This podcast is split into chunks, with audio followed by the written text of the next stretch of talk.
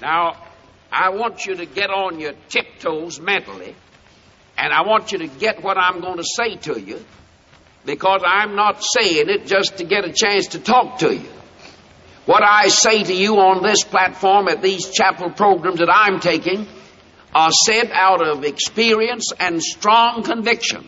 So I want you to listen closely. I'm glad that they're taking the time here about drilling into you every little detail so you'll get off on the right foot. There isn't anything better than the right kind of a start. Now, I'm going to talk to you this morning about a passage of Scripture, and I'm not going to attempt an exposition of it, but I want to make an application of it. That's my purpose now. You know, young people, there's so many things I don't know. I don't suppose that there's anybody on this platform that knows as little literature as I know, or probably knows as little about mathematics as I know, and so many things that uh, they know what I don't know. But I don't think there's any man in America, and I'm saying this deliberately now, there's no, uh, I don't apologize for it, that knows the religious situation in this country better than I do, if as well. I know the religious setup of this nation. When I was a boy, at the age of 11, as I've told you old students, I was saved. When I was 15 years old, I began to preach. I'll be 68 years old this October. That means that for 53 years I have been preaching the gospel and I preached hard and preached regularly and preached strenuously. So I know what's going on. In the last 50 years I've come in close contact with most of the great religious leaders of this nation. I know nearly all of them. I knew Billy Sunday very well and very intimately. I knew Wilbur Chapman. I knew Dr. R.A. Torrey. I knew the great men of America like James M. Gray, Dean of the Moody Bible Institute in Chicago, was one of the greatest men I've ever known in my life anyway. I made the point all my life to sit at the feet of great men, men in my line. I've tried to get what I could away from them, out of them. I've studied the situation. I know the different denominations. I think I have an understanding attitude towards the religious slant and religious approach of the different religious groups in America. I know the religious psychology. I've specialized in dealing with the masses and judging the effect of what I was going to say upon the people. Now, I can be of some help to you. I can help you. Now, I have nothing to do with running this school. That's definitely settled. I've been chairman of the finance committee for several years. At the request of the president of the school and the members of the executive committee, I've helped to coordinate this business. Because Bob had all he could do and the rest of his associates have all they can do for the no idle people around here. And this has become a big thing and a, quite a complicated situation too, with many problems. Now the Lord has in a strange way in recent months seemed to take the cobwebs out of my thinking along certain lines that I think are essential to this school. Now I'm going to try this year when I'm here to put certain emphasis that I think is essential, a certain type of emphasis, it's essential to morale building. Because most of you people here are here with serious minds and hearts. You want to go out in the world and amount something. Now I'm going to do my dead level best to help you. I've been over the road. I had nobody to help me. I blundered along by the grace of God, but it wasn't so bad when I was young. I didn't need the help you need. The problems were not so complicated. I wonder if I'd have gone out at, under conditions that you are facing without uh, the experience that I'm trying to pass on to you, some of the lessons I've learned, I wonder if I'd ever got through.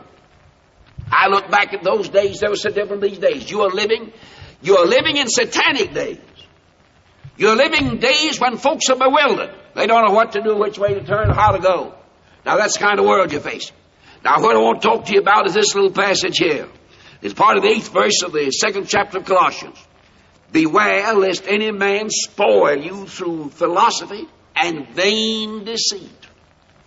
After the rudiment traditions of men, after the rudiments of the world, and not after Christ. Now that's the eighth verse of the second chapter of Colossians. Now I want you to notice to whom this was addressed. It wasn't addressed to a bunch of sinners. It was addressed to a very high class group, according to this statement here. Paul, this is the first verse of Colossians, an apostle of Jesus Christ by the will of God, and Timotheus our brother. To the saints and to the faithful brethren in Christ which are at Colossae. Now that's the ones to whom it addressed. The faithful ones. Now he said to the faithful ones and to saints. Watch your step. Be careful. Watch for deceit. Watch for vain deceit. Philosophy. Don't let anybody rob you of what's the valuable thing. Don't let anybody take away from you by deceit or false philosophy. That precious, priceless something that as Christians people you have. Now I was greatly impressed last night that most of you folks stood here as Christians. By the way, I think from the best I can remember, there was the largest number stood as Christians last night and fewer people remained seated than we've ever had at any opening night of school. The first night we opened, when we had only about 88 um, in the school, 24 years ago this fall, there were 42 people unconverted that came forward and were saved. I don't think there were 25 people that remained seated here last night. Now, we fought, bled, and died to build here on this campus a Christian institution with high academic standards, with an uncompromising Christian testimony, and we are not saluting the devil's flag wherever it's lifted. We're not going to. Now, Christian young people are falling in this nation for satanic philosophy, and you'll find their way you go. And I won't tell you some of the things they're saying. You watch the folks that say these things. I made two or three statements yet I want to call your attention to. And they are the things that are being said today uh, so glibly and so confidently, and they're going around strutting their stuff, and you can watch every one of them. Here's one of them. Well, I want to live my own life. I can understand the sinner saying that. I don't want anybody telling me what to do. You'll go to hell if you live that kind of a life. And they're going to hell in this country. You've got certain summer camps in America where fundamental young people go and live like the devil while they're there.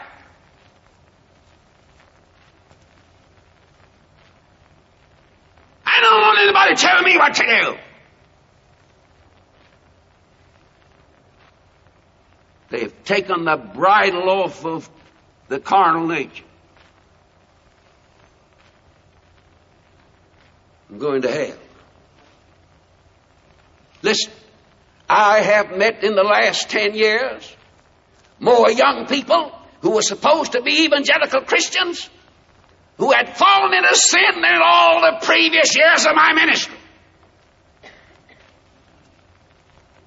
I want to live my own life. Why don't tell me what to do? There's more hatred, guns of hate turned on Bob Jones University because we say discipline and insist on decent living than because of our orthodoxy. a lot of orthodox people theologically in this country that have taken over the devil's philosophy.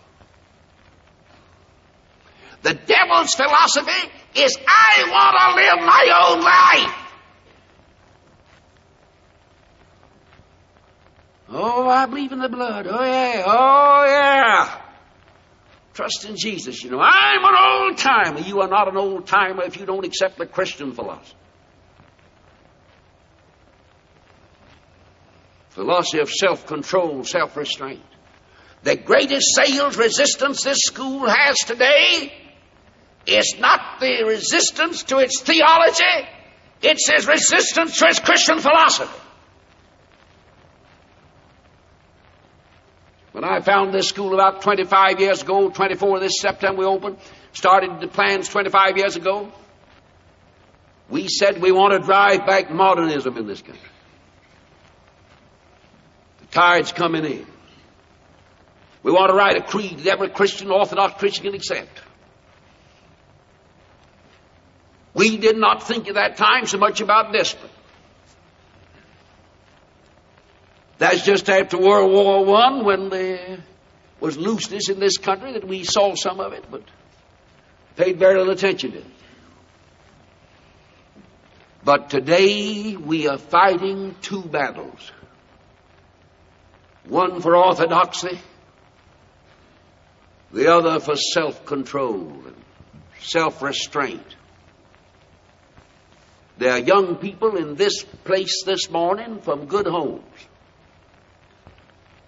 that went through high school and been run around with evangelical Christian young people that have been living loose lives every year we have. And somebody in this crowd has skeletons of the closets of your past because you played with fire.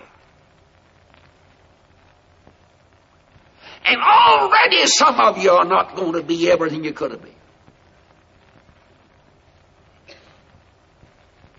You see, we happen to be a crowd that knows what's going on, see. We are not back in a library with musty books. We get it before it gets in the books. Out of contacts with people. We haven't spent much time chasing prepositions. But we've spent some time chasing folks on their way to hell and trying to turn them back. And for all these years, we fought this battle.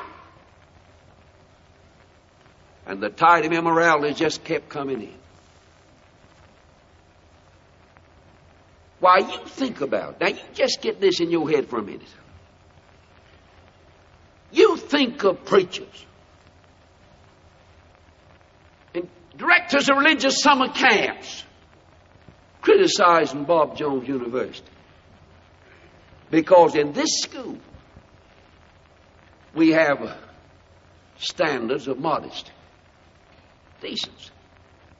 Say girls wear hose. Listen.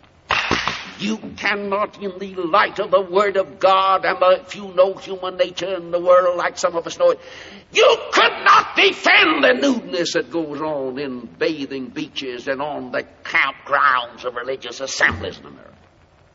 Sloppy, immodesty, nudeness. Bible condemns it. It is the beginning of the disintegration in this country that sent Rome and Greece and the nations of the past to hell. No nation ever went to hell till women became immodest. Flower of purity and modesty began to wither. Well, you listen to me. We have no material interest to protect. But we have a trust that God has committed to us, and so help us, God. We are going to protect it if the stars fall. We are not going to surrender to the immodesty and moral looseness of this age. And if you don't like decency, pack up today and go home. Don't stay here. There are still some folks want decency. If you like a necking part, better you do refinement decency. There's a four lane highway out yonder.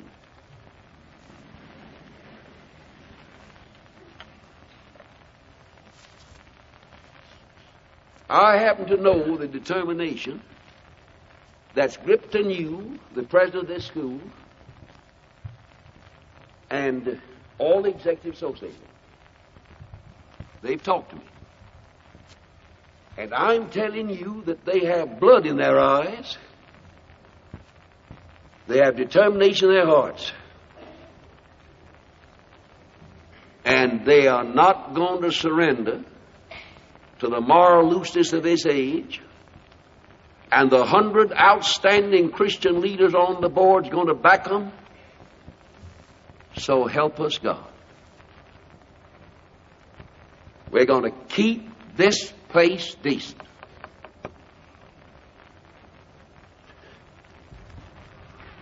We're going to keep our standards. You fathers and mothers brought your children here. If you want that kind of school, you've got them in the right place. Live my own life. I never knew a young person to say that that wasn't up to something. I never heard a young person in this country, I don't care whether he comes from a parsonage, a manse, a rectory, pastoral, missionary circle, or where, that says, I prefer to discipline myself that ever discipline himself. Talk to somebody don't know. I know.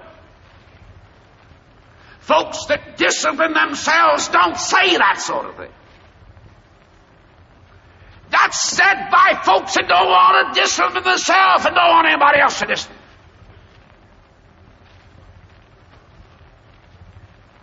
That's contrary to the Word of God. For young people, Children, obey your parents. Let your parents discipline. Honor your father and mother. Exhortation of young people. Exhortation to parents. I can't help it if the daddies and mammies in this country don't live up to God's commands. I can't lower the standards because daddies and mammies in this country let their children go to hell and haven't got enough character to make a mind. I can't help it. But we can help it here. God Almighty is looking down on this. Got a responsibility.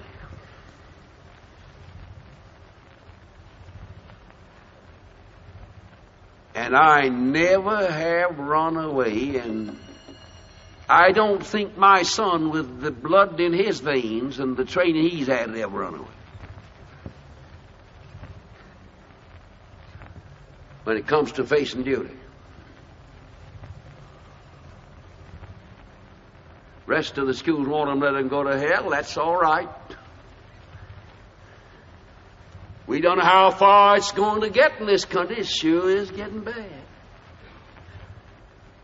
But as far as this crowd here is concerned, they all been chosen because they believe in what this thing stands for.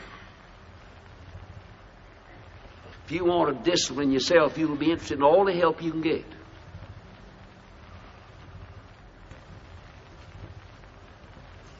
Somebody else said, Well, you know, I think the young folks have to be exposed to the world anyhow. You better just put them in schools where they can take uh, care of themselves.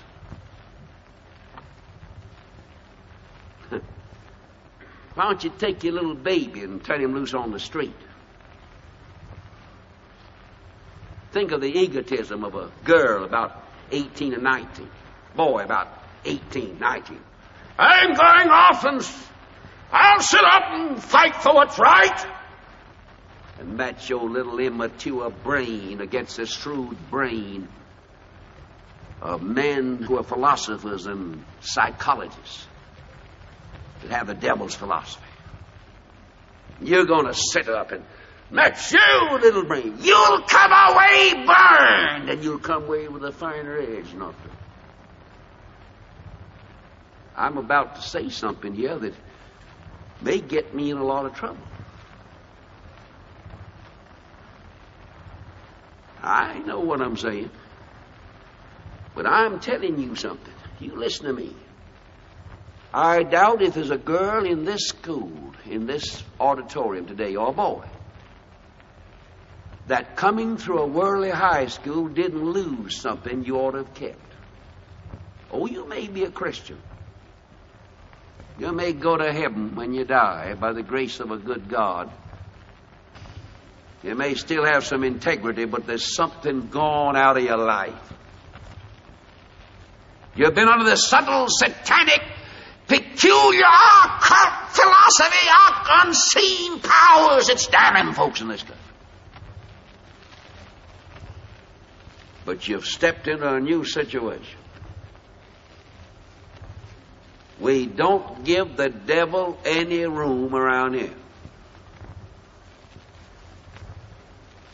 And we live up to the divine injunction to flee youthful lusts. You're told to resist the devil. You can't flee from him. He can travel like lightning. He went did that when he fell from heaven to earth. You can't outrun him. He can come to chapel. And he always does. He's here today trying to take out of your mind the seed I'm sowing now. He's on the job. He'll follow you across the campus and go with you to your dining room and put all sorts of fool ideas in your head on this campus and get you disgruntled and dissatisfied. He'll put your mind on an unessential like credits or something else. He'll be on you. You weren't told to run from him. He can outrun you. But God Almighty told you to run from youthful lust. And you talk about exposing yourself in this awful day to the awful lustful temptations in this country. You're violating the Word of God and disobeying God Almighty, and they're going to hell all over this country. A lot of things I'd like to say to you, but I can't take all day.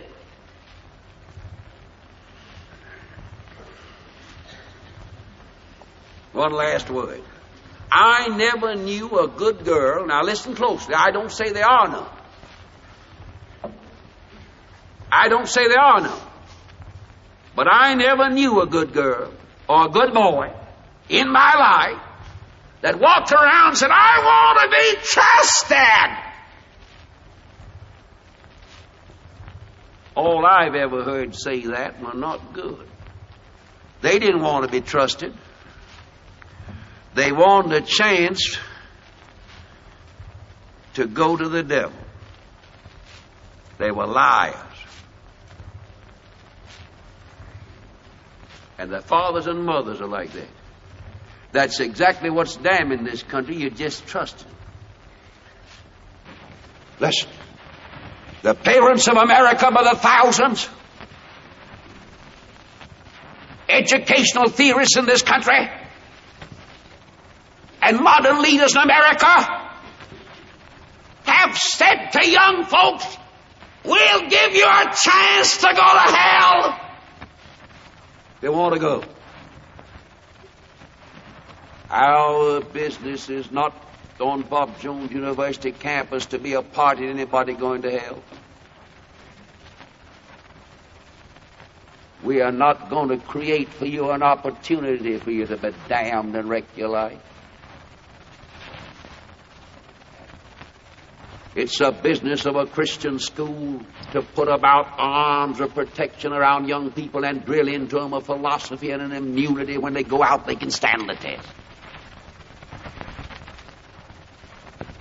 I go down here to be vaccinated for smallpox. And while the man is scratching me, he says, Now go down the road and so say that smallpox fellow. He wants to be sure the vaccination's effective before I'm exposed. We'll vaccinate you in Bob Jones University against the devil's philosophy and the influence that's damning this country.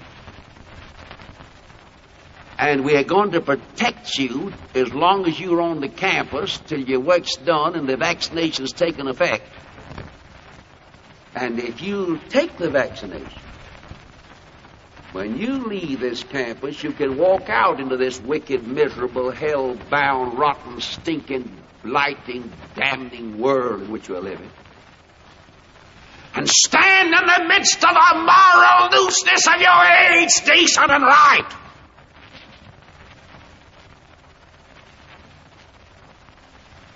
Enoch did it.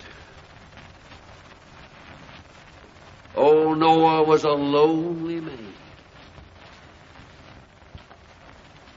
All with his little family.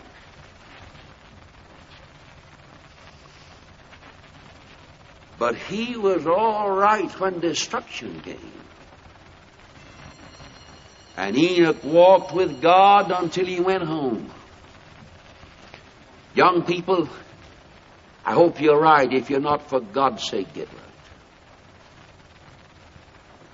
and make up your mind that you're going to take this philosophy. Now, Heavenly Father, bless us and bless the school. We thank Thee for the beginning, for the presence of God, and keep us ever faithful to Thee. We pray in the name of the Lord Jesus. Amen.